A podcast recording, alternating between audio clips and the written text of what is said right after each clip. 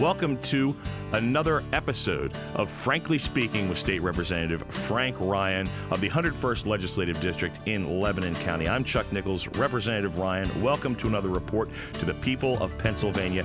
And we'd like to start this week by talking about the issues we've identified with the last election, some of the irregularities, some of the problems that we had with perception, and what we can do to remedy those issues and make sure that people trust the election process again. Frank, what are you doing? What bills are you introducing? Chuck, it's interesting that you bring that up because we've had three hearings already with the state government committee meeting, and we're looking at probably another 11 or so going into the system. And the irregularities and inconsistencies that come about with our election process are significant. Now, I want to be very clear. We're not saying fraud. We're not saying anything in nature. What we're saying is that there are problems. And so people have asked me, what are you doing about it? So, first and foremost, as a result of what we found from the Auditor General, I've introduced a bill. It's called the Performance Audit of the SURE system, which is a state uniform registry of elector, or any replacement general registry every four years. And it would be done in an off presidential election year to make certain that we have the time to get the county election officials and the Department of State on the same page to fix the system in anticipation of either a presidential election or a gubernatorial election.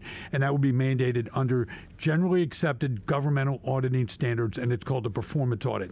It's critical that we do that. It's it's mind-boggling to me the fact that we have 67 let me say that again 67 separate possible combinations of election systems within the Commonwealth of Pennsylvania. So the voter in Allegheny County might be treated, and not might be, is treated differently than a voter in, say, Westmoreland County or someone in Lebanon County or someone in Lancaster County. And I will tell you that 18 counties did it perfectly, but the inconsistencies that came out of the Secretary of State's office were so significant that we have to put some degree of clarity, and a performance audit will do that. The second bill that we've got is a post election audit and reconciliation procedure. Now, I happen to believe it's already in the current statute, uh, paragraph 3313 of chapter 25 of the consolidated statute. But there's some within the Department of State that will challenge that. So I thought, well, let me make this as crystal clear as I possibly can that it will be understandable. Uh, I know, noticed one of the other state representatives and I said, how do we define the word shall so that even a Supreme Court justice doesn't misinterpret the word shall? So this word shall is in there, and we will define the word shall to say, that we're not kidding, we really mean it. We're, we're saying we want this done this way. I'm obviously being a little facetious, but we actually feel that we have to define the word shall. And then additionally, is one more is uh, a, a third bill is more of a, a tactical bill, and it's specifying the procedures for the reconciliation for those people who might have voted more than once. And what it says, it's called the Election Registry Review and the controls and the penalties for voting multiple times in an election. We have the possibility of about 4,300 different votes that were cast potentially, and I want to emphasize that word potentially, by more than one person. So that could be as many as 2,500 different voters may have voted more than one time.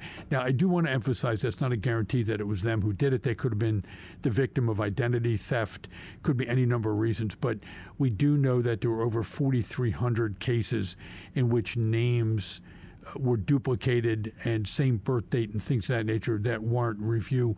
So we want to make sure that that's investigated. And the reason we put that in there and the reason I think it has to be specified is apparently some district attorneys have gotten that information from the Department of State before and decided not to prosecute those cases, whereas other counties they decided to prosecute.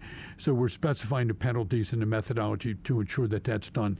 As we identify these types of issues in the remaining hearings that we have with state government, we'll be continuing to do that. And I'm so thankful for the great work that the other committee members have done and Representative Seth Grove.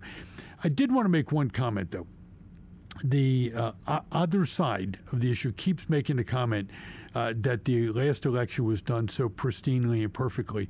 And I can tell you, as, a, as someone who has had to do fraud and forensic reviews of companies that have gotten into trouble, Uh, while I'm not willing to say there was fraud, I will tell you the inconsistencies and the irregularities and the way that the 67 counties got conflicting information from the Secretary of State, as well as the actions from the Supreme Court leading up to the election, are mind boggling to me as to how someone could say that this last election was anything to write home to mom about.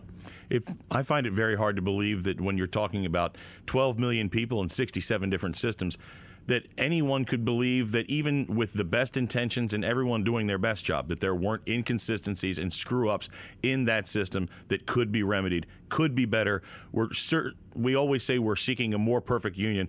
This system can be more perfect. Absolutely, absolutely, we, and we know we can do a better job. We already know one documented case where. Uh, in the senatorial race that happened in the western part of the state, that Allegheny County was allowed to treat the ballots differently than Westmoreland County did in the way they treated their ballots. So that's a problem. It's a problem we have to fix. Frank, stay up on this and tune in for more on another Frankly Speaking with State Representative Frank Ryan.